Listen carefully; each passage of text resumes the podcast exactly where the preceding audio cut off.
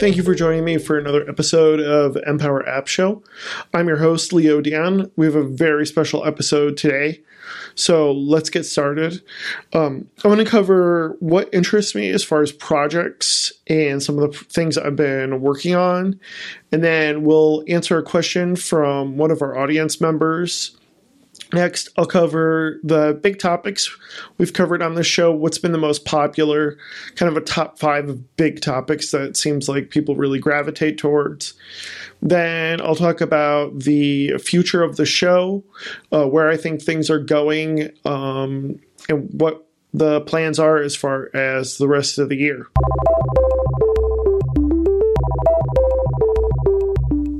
So I want to get into what interests me and what I've been working on. Firstly, it seems like I looked at the calendar and I was really surprised that it's been almost 3 months since my kids have been out of school, which is pretty crazy when you think about it. We've been doing 3 months of staying home, and it's been amazing how much work we've been able to produce and get done. A lot of that is thanks to my family and my wife, who's been awesome during this time and let me get a lot of this stuff done while everybody is home. I tell a lot of people that I really like working from home. I've been doing it for 10 years, but this is weird. This is not normal when you have your kids running around all the time, always home, and needing things to do, needing attention. It's been really difficult. So I think remote work is fantastic, and I hope that more employers go that route. But I'm hoping that it's not used as an excuse because of the fact that some people aren't getting as much done as they typically do. Well, yeah, if you have kids all home all day, it's a little bit difficult. I miss a lot of things. I miss going to a coffee shop. I miss meeting with my friends, meeting with people in town, folks who I connect with often. So that's been a little bit challenging, and I'm sure it's been challenging for you too. So I hope you guys have been making it through. I hope you folks have been doing well with this and have been able to stay financially stable and stay sane through it. I'm doing fine. I'm doing great. We've pumped out actually more episodes than I had planned. We'll get into that a little bit later.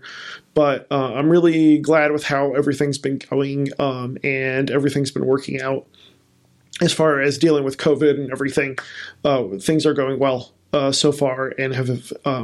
other than, the stress of having everybody home all the time, it's been going really well, and I'm really happy with everything.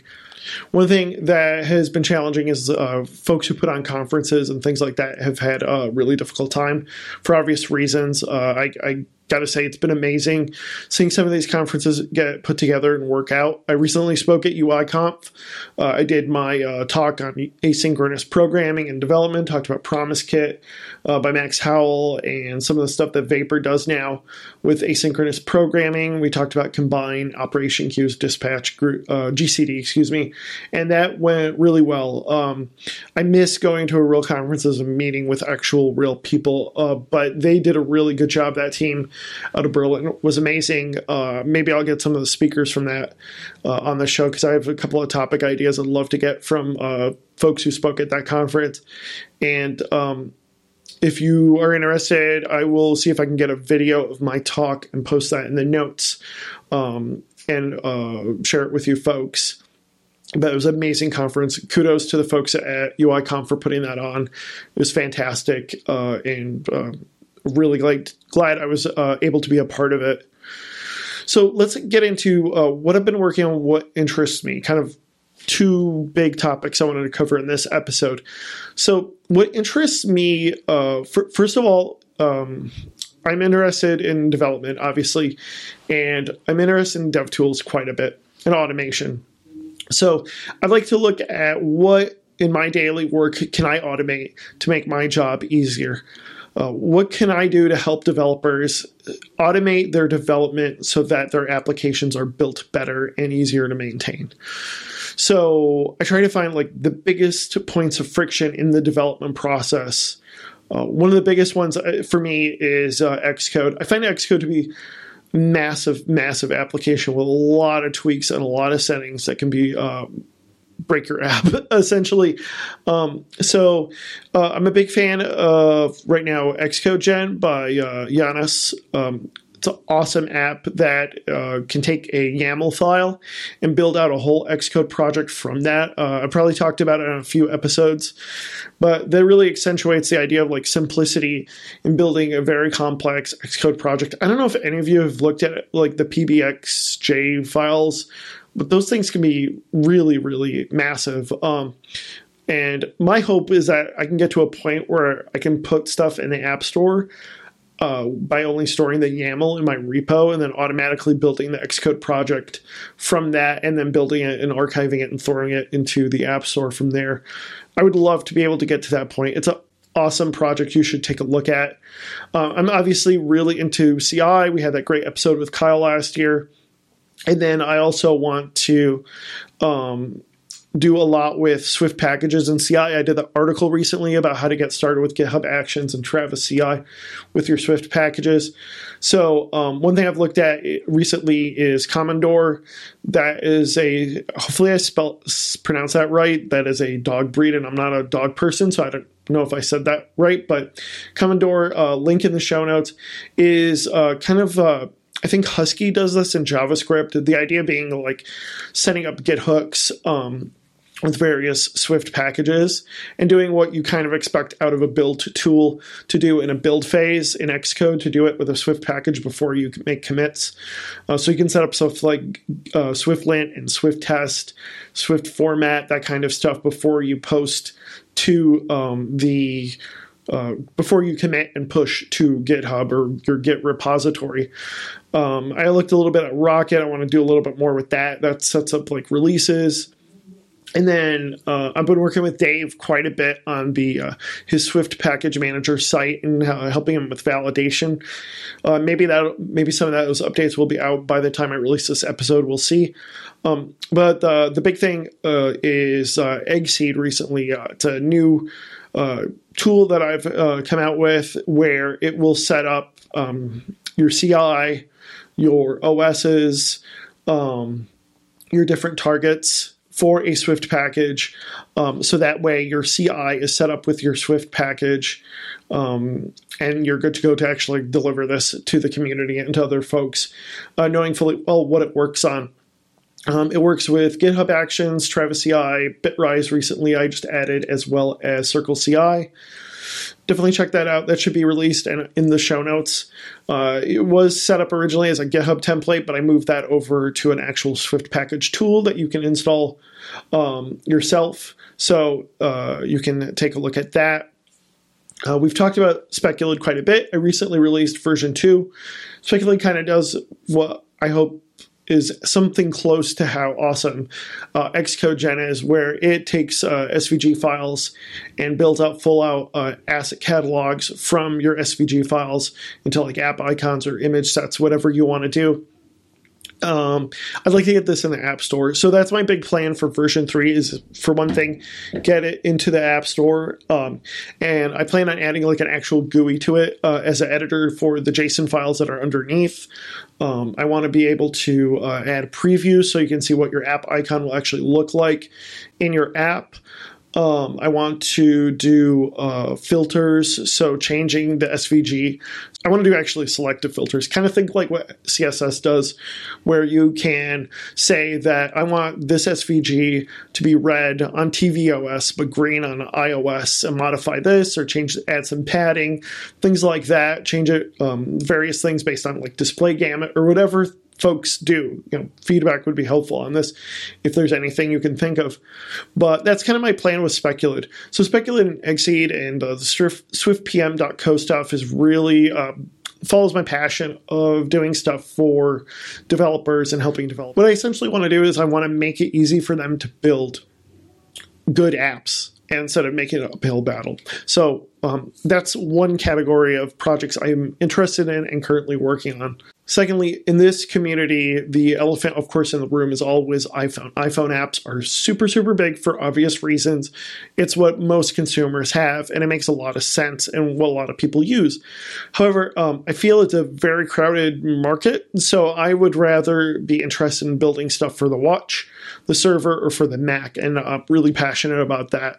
I have some RSI issues with looking at an iPhone too long. So anything that can alleviate that is helpful. I like the watch because I don't have to look at it without using it. Mac apps, I have a huge screen to deal with. I actually do like iPad apps. I do iPad apps in a second. I have an iPad Pro that I love and I use a lot. So anything outside of the iPhone, I'm really interested in. I want something, either a bigger screen or a smaller screen. And iPhone kind of has this weird screen size in between that is only really useful to me if I am traveling and like at a conference and I just need to have something in my hand to do all the time. But I'm interested in what I can do on the watch, on the server, and on the Mac. And that's like why Heart Twitch is such a sweet spot for me. I almost wish I can avoid as much of like the web development part of that as I can, honestly. But Heart Twitch is the web app / watch app where you can share your heart rate on a live stream. So I should post that onto this video here, maybe while I edit. But the way Heart Twitch works is that it uses Vapor as a backend to keep track of just authentication. And then it keeps track of WebSockets and being able to share your health data to a WebSocket. So you can do like the watch app basically does a URL request, sends the data out, and then there's a WebSocket on the website that will listen into those changes. So that is a big watch Vapor app that I'm really interested in because it's such a quirky set of technologies. It's an independent watch app too. It uses SwiftUI. Very exotic stuff. Exotic. But it's a very eclectic set of technologies. So anything like that, I'm really interested in. I just kind of get sick and tired of like apps that are essentially nothing but like table views with table views and things like that. I'm interested in kind of different and interesting APIs. So maybe you kind of get that vibe from some of the topics we've picked on the show. The other thing I want to mention about Heart Twitch is my plans for version 2 is to make the connection between the app and the website automatic. Right now you have to enter in this really awkward 5 alphanumeric code. It can obviously be really difficult on the Apple Watch. But I want to automate a lot of that using CloudKit. So I'm actually going to be doing some stuff with CloudKit and Vapor.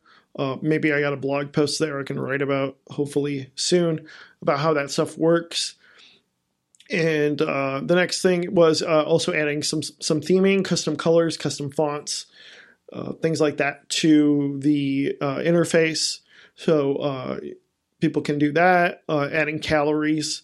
Right now, the watch reads the calories, but I don't have it on the website part yet, so I'm hoping to add that soon. So those are a couple of things I'm planning to add to Heart Twitch in the future. Lastly, iPhone apps do interest me in a lot of ways. And to me, what makes an iPhone app really useful, besides the fact that using an actual app is a lot better than UX-wise, UI-wise, than using necessarily just Safari and a web app, is the various hardware and portability of the device itself. Now, that may seem like a really obvious statement, but what I'm trying to say is there is a lot of apps that are pushed as apps that don't really need to be apps and can just be websites. But I think that if it uses the particular hardware on the phone, I'm really interested in developing an app for that. For instance, the camera. Like I'm recording this right now on my iPhone using Filmic Pro. This is awesome. It really uses the camera to its fullest and it really takes advantage of it. Bluetooth, machine learning, all the hardware and machine learning that it has, location-based stuff, anything that really deals with the portability of the iPhone itself that makes it useful. That's where I think an app really works and is super helpful. I know that the stuff that they're doing in browsers is amazing, what they do with JavaScript. But like in the end, I think using that hardware natively in Swift is really powerful. And that's kind of, if there's ever a niche I'm really interested in when it comes to iPhone app stuff, it's typically that.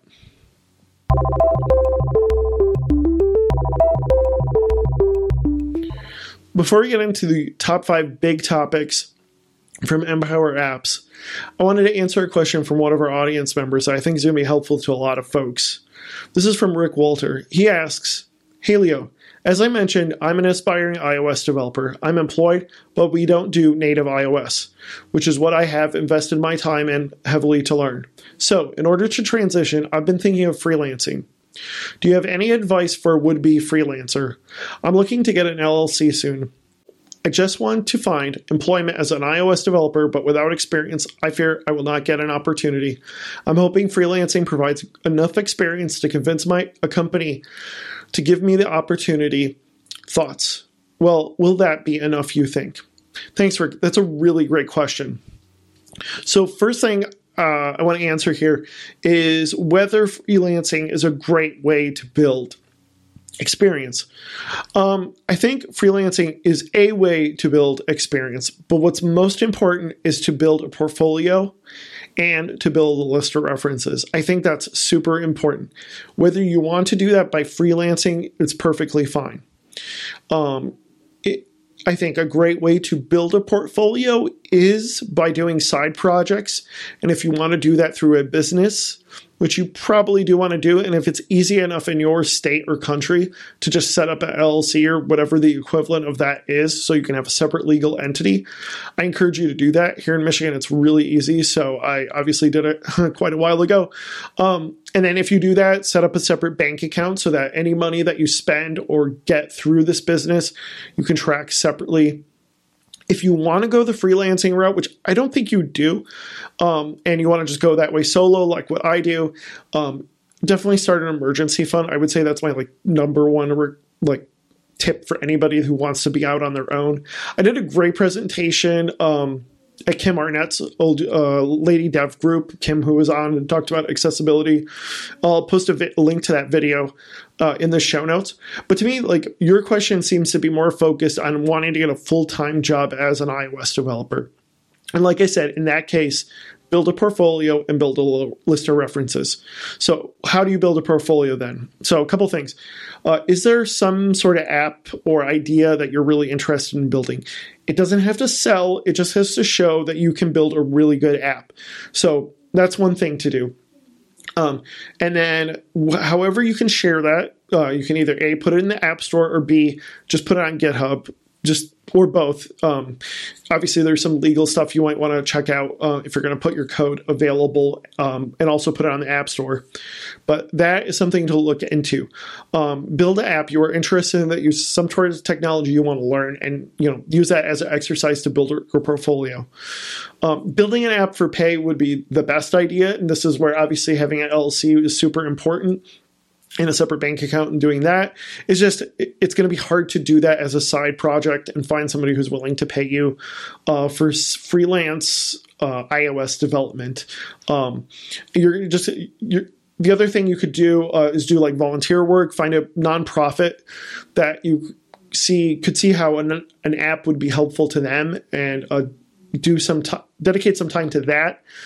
However, I will say, the worst kind of app to work on sometimes is working on a volunteer nonprofit app because there is no cap to the amount of time they expect from you.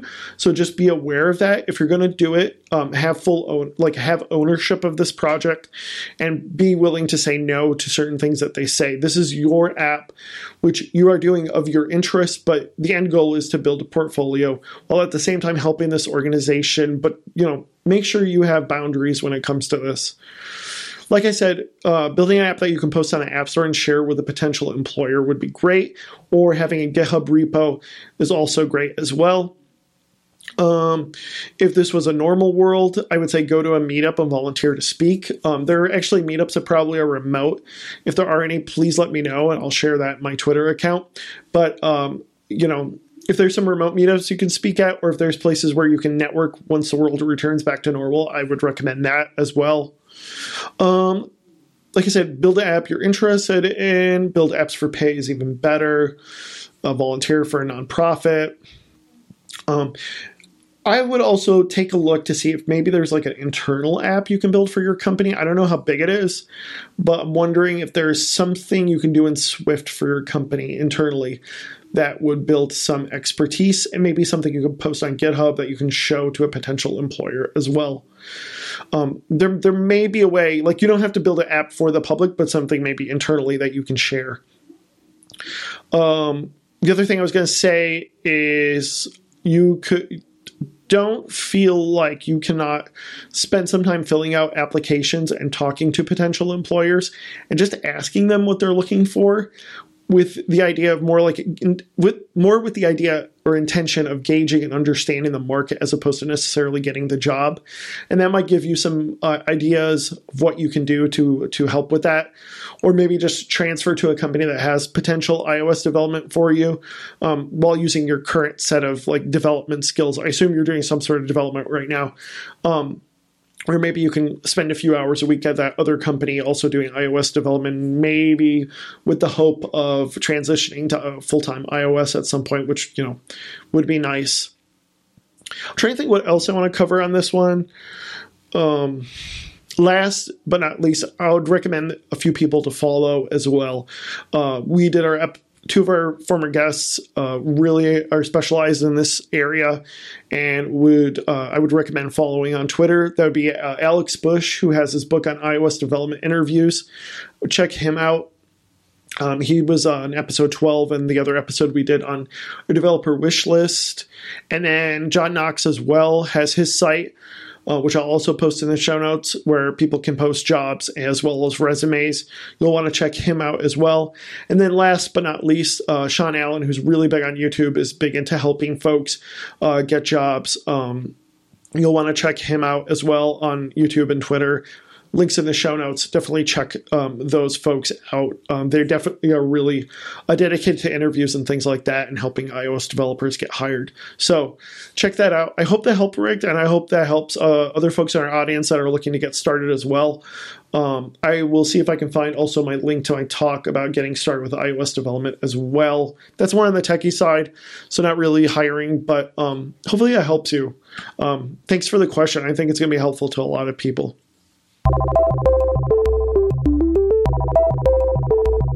All right, so let's get into big topics from Empower Apps. And what I did is I looked at our download numbers and list of episodes and the survey, which you all filled out. Thank you so much. And I grouped some of these episodes. These were like maybe 13 episodes or so, into big topics that seem really popular. It seems like there's a real trend of topics that people really love and are interested in learning more about. So let's get started with our first topic, which is a great segue from Rick's question. That is career and getting hired. People are really interested in this. We had our episode with Alex back in episode 12 a long time ago on iOS developer interviews. We had John Knox on talking about getting hired and the process and challenges companies have in hiring folks. And then, of course, we had Mr. Paul Hudson on, Mr. Two Straws, talking about hacking your career, which was a fantastic episode. He didn't really talk about Swift necessarily, but he talked about like how to upgrade your career, not just in Swift, but also in other places as well in your career. I think we all place too much emphasis on someone's coding abilities, because it matters to us. Of course, we want a good coder on our team. But, would you like to have a 10 out of 10 coder with a 2 out of 10 communication style? Would you want that? Or, 1 out of 10 ability to do testing, or 3 out of 10 time management skills? It creates a lot of problems. There are out there significantly better developers than me who are 9 or 10 out of 10, because I certainly am not. But I combine my 8 or whatever it is out of 10 with the ability to communicate with people well, to be able to understand commercial pressures and time pressures and similar, be able to run good teams with supporting management styles and similar. And that, I think, adds up to a stronger whole than I would have had if I just focused on more and more code. Also, coming back, Alex's episode was fantastic, talking about what kind of developer questions you want to ask from a developer. Not necessarily getting into, like, should you use storyboards or coding, but explain the advantages and disadvantages of each to kind of get a better idea of the candidate and their thinking process. I would do, right? I don't know if that's the right approach, but if I interview, I would want to know if, regardless of what the person prefers, interviewee prefers, right? Do they prefer storyboards or they prefer writing everything in code? I want for them to tell me the pros and cons of each option and when to use each option. That way, I will, hopefully hear from them that they know there are trade-offs for one approach and another, and at some point it breaks down, right? Or in some cases, it doesn't make sense. And specifically, I'm talking about, let's say, storyboards don't break down on scale when you have, I don't know, more than 20 people, let's say, working on the app. Yep. But then it does make sense to do it right away as you're a 1 or 2 people team. Yes. Something like that, right? At least some reasoning like that. Because if they don't have it and the answer is, oh, I just been doing storyboards all the time because Apple said so, that is not a good answer. Yeah. That means they don't think. And then I really liked John's episode talking about like the challenges with recruiting and things like that. This is a topic that I think the audience is constantly interested in. Obviously, you can see that with Rick's question. So probably be coming back to that for sure. Check these episodes out if you want some tips on getting hired as well. And that is one big topic, is career and getting hired. Let's talk about the next one.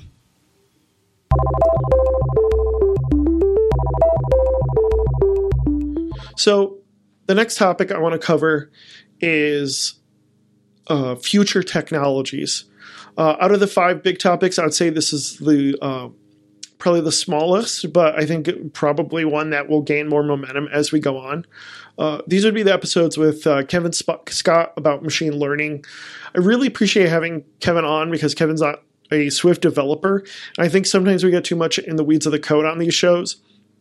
And what helped was that Kevin gave a much more soft reasoning behind machine learning, of why machine learning is important and how it's helpful. Hit some really great points about how to get your data ready, for instance. People don't think about that, and where machine learning is a good fit and where it's not exactly a good fit. A lot of the time, companies, they don't have a good idea of what their data is, what's in their data, how it's stored, what insights they can get just from normal statistical methods on that data.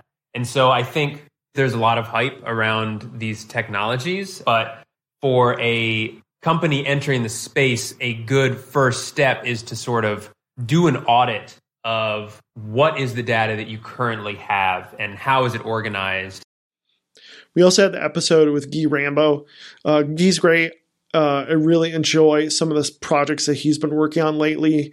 And he had a really great episode about future-proofing your apps. We talked a little bit about like the AR glasses, which I think the rumors have heated up lately. But he had a really good perspective on that, and talking about avoiding, speaking of architecture, exotic architectures and things like that. Tip I usually give, you can architect an app very well and still use basically model view controllers, but there are ways to architect it still using that, but keeping it sane and not having like the issues that people tend to have with that architecture. Gotten me interested in building stuff on the Raspberry Pi and things like that as well. So you'll definitely want to check those 2 episodes out. I think people are always interested in like rumors and future technologies and things like that. What these episodes do, I think, is they bring them down to like kind of a reality. Both Kevin and Guy really make things like machine learning or AR something that's tangible and like, how is it in 1 year or 2 years, no matter what new architectures come out, how are we going to be building these apps in a useful way? And I think they bring them to reality and make them actually tangibly helpful to us who actually do this for a living. So check those episodes out as well.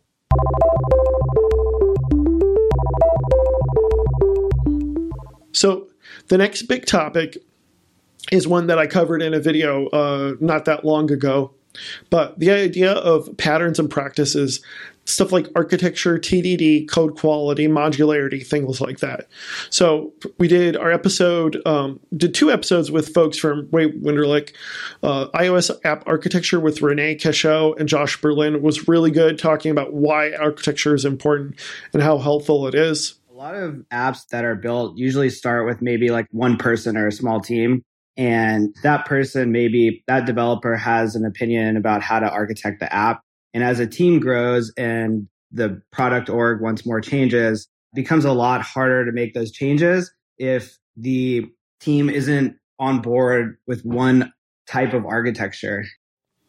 We also had our episode with Joshua Green and Michael Katz on test-driven development, which seems like something that could really use a boost in the Swift and iOS dev community, and talking about some of the issues with like code coverage and how to do it correctly. Two things, especially if you're talking to a CTO, that they like to hear is that maintainability and scalability, and making sure that you have a complete working set of tests allows the team to be more efficient and add features faster in the future. So, you know that you can add something without worrying that you're going to break existing behavior, especially as the app gets more complicated over time. We had our episode with Abby Jackson talking about modularity. I can't believe I said that right, which I'm obviously really interested in when it comes to stuff like Swift packages. Kyle talked about continuous integration, which is really popular as well.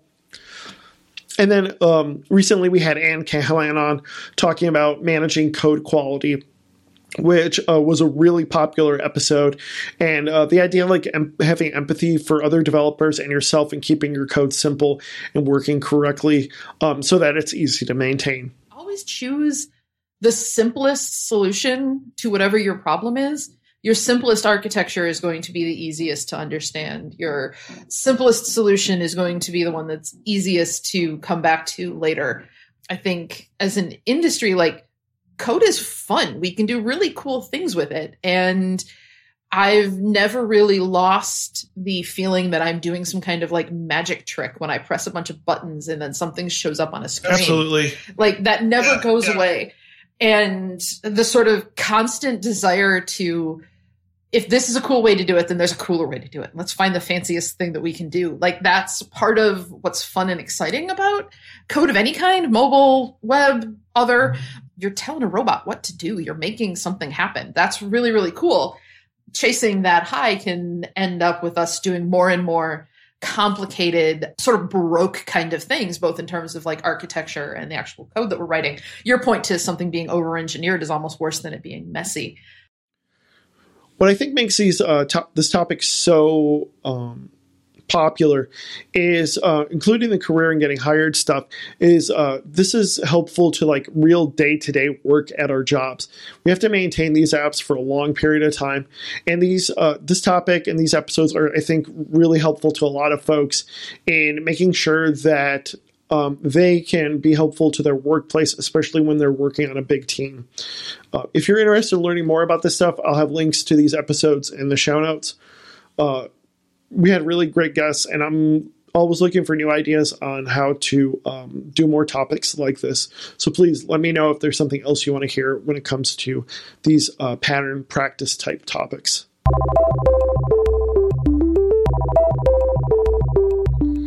All right, so we got two more left, and these probably aren't very surprising, but they're very, very popular big topics.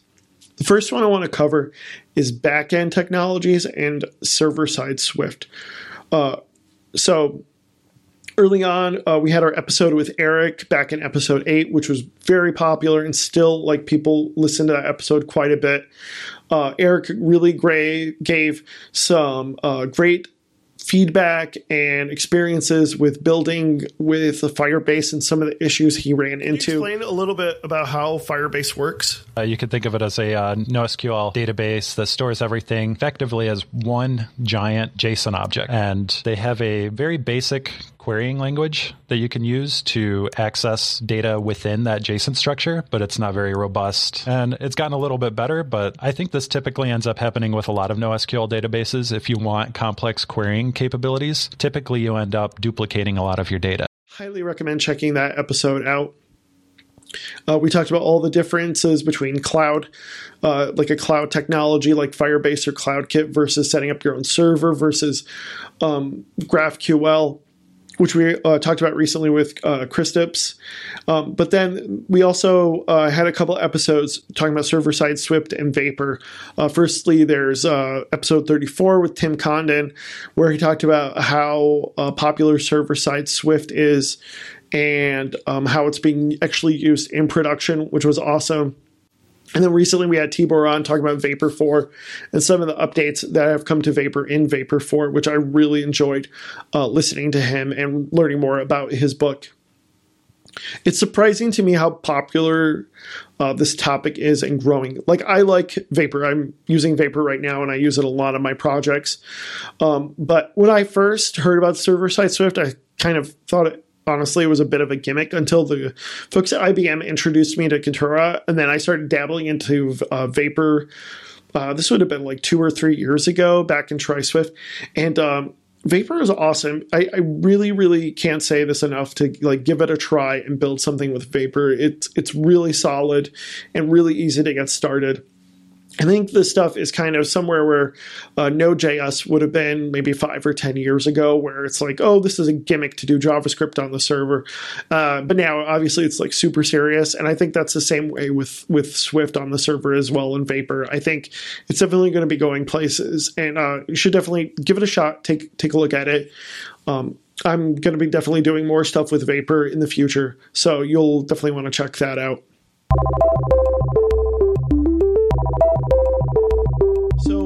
Last but not least, the probably the big topic that shouldn't surprise you that everybody wants to keep hearing more about is SwiftUI. I remember in the early days, I'd ask guests, like, what do you prefer, coded UI or storyboards? And once we got SwiftUI from WWDC, that question became kind of irrelevant. Right after WWDC, we had Jason Anderson on, who's been doing reactive functional stuff. I don't know how long, but I know when I first met him, he was doing reactive functional in Objective-C. And he talks about the history of reactive functional programming. And it was really great to have him on to talk about that history and where SwiftUI fits in. You'll benefit from the user perspective, which method you choose to create your app. It's more an exercise for getting your developers up to speed with this new layout, knowing that there will be a lot of time invested upfront into learning the ropes and getting up to speed on it. But long term, your development iterations, at least from on the UI side of things, should get considerably faster over time. Also, I did a couple of videos on SwiftUI as well. I did the SwiftUI and 2020 trends in episode 30, and then the SwiftUI good, bad, and solutions video as well. My hope was out of those videos is, especially the good, bad, and solutions, is talking about where SwiftUI fits and where it doesn't fit in the overall development process right now, where it's kind of the future, but how do you deal with it with apps right now or new apps that are coming out? Where is it a good fit? Where is it a bad fit? And what are some workarounds?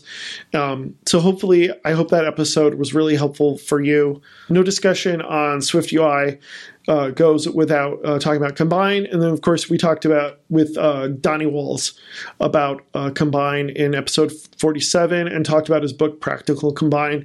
I really enjoyed talking with Donnie, and I'm hoping to do another episode with him as well.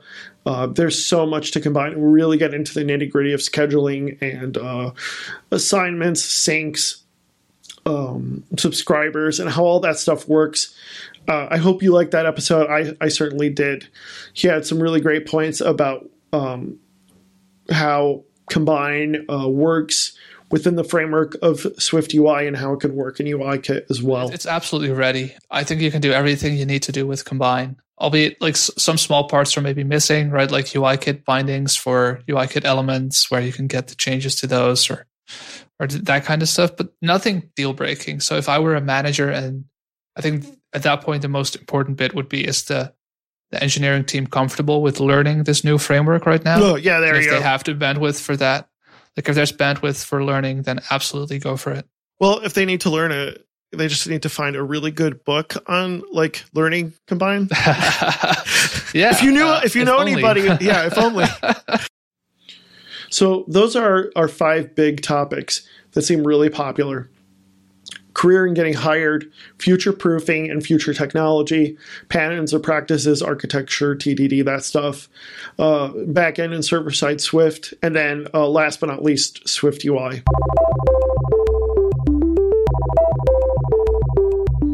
So lastly, I want to talk about the plans for the future for this podcast and where I see things are going. Starting last year, I did change the schedule slightly. When I first started off, when it was just me and Teresa interviewing me, it was almost like monthly. This would have been like 2017-ish, 2018-ish. Then I quickly bumped that up to every other episode and then started having guests last year. And then this year, and my plan for the rest of the year is to do 3 episodes per month. That seems like a really odd number, but it does bump the number of episodes from 26 last year to 36 this year. I'll be honest with you, even with COVID, I think we're probably going to be more like 40 episodes. My schedule has been a bit erratic, but more generous as far as getting episodes out, because quite frankly, like, I know how difficult it is to listen to podcasts right now. And so I'm kind of playing around with the schedule with the way the world is right now. So I'll probably get more episodes out, honestly. And the other thing is to get videos like this out every other month. So if you're listening to this on the podcast, on your podcast player, this is available on YouTube. So if you want to see my beautiful face and hear me talk and watch visual aids, this is available on YouTube as well. So every other month will actually be a face-to-face video like this.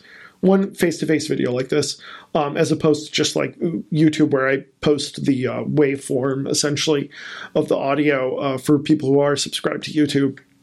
So as far as topics that are really popular, people want to hear more about UI design. That seems really of interest to folks. So if you know anybody that would be interested in being a guest on the podcast to talk about UI design, please let me know. Still looking for someone on that. Developer tools, I think, seems to be really popular. I like talking about it. So it's just a matter of finding guests who want to be on the same page with me on it. Core ML. So we had Kevin on, but I want somebody to actually talk about machine learning in Swift and the different APIs there. I want to talk about local storage. That is, you know, what's the difference between Core Data, Realm, SQLite, etc., and what are the advantages of the different ones and how to use them best. And then Bluetooth, I think I might have a guess for that. We'll see. But I think that's something we should definitely be talking about. And then Git and how to do Git. And if you know somebody in the Swift space who'd be interested in talking about Git, please let me know. Obviously, we got DubDub coming up pretty soon, so I need to make sure that I slow down a little bit as far as scheduling and planning episodes out. Not scheduling. I'm still going to do 3 episodes a month, but as far as like planning this stuff out 2 ahead of time, I want to wait till DubDub to do that and see what comes out.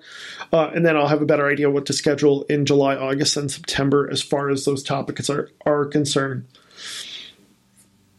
Before we end, I want to thank everybody, all my listeners, for really enjoying this show and being part of this.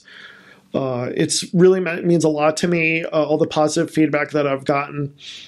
I really appreciate it. I hope that this podcast has been helpful to you. I've really enjoyed making it and meeting a lot of people online. It's been fantastic. I love talking about this stuff, and I love all the guests that we've had. They've been fantastic. Thank you guests for coming on the show. It really means a lot to me to like meet these people who I've heard about only preferably, and then actually get to spend an hour or 2 talking to them and producing this great show for you and the community. I want to thank Teresa, who helped start this podcast with me in the early days, helped get things going in those first few episodes with her wonderful interviews. I loved. She's been a friend of mine for over a decade, and to have somebody who's slightly ignorant to, and I mean this in a good way, slightly like a normal person, not like us, to interview me and ask these questions, I think is helpful to a lot of our audience who I feel like one of my vices is to just skip a few steps and explain stuff. And so it was really great to have her on the show early on. I thought Eric was a big help. Eric helped me get started with podcasting, and he was a big help helping host a couple of episodes early on before we started getting into the pattern of guests. I want to thank him so much. I want to thank my family, especially my wife, for being able to let me do this, especially during these difficult times. We've been able to manage to schedule these times and get these in, and I really love doing the show and putting it on for the community. Thank you again for joining me on this show. Please do, if you could take some time, post a review on Apple Podcasts or Google Podcasts, wherever you're listening to this. I would really appreciate that. And any way you can share this with some of your friends and colleagues on social media, I would really appreciate that as well. I'm looking forward to speaking with you again in our next episodes. Our next guest will be Erica Sadoun. Erica's awesome. If you don't follow her on Twitter or don't go to her website, she is one of the smartest people I know. And I really enjoyed talking with her about just teaching, tooling, and the Swift argument parser, which she recently presented at Troy Swift World. Highly, highly recommend you check those two episodes out, coming out in June, two big episodes before WWDC. And then we'll kind of see how things go once WWDC comes around, what I'll be doing there. Follow me on Twitter again, Leo G. Dion. My company is at Bright Digit. That's where I post the episodes and then hopefully retweet them out through my personal account. Thanks, and we'll talk to you soon.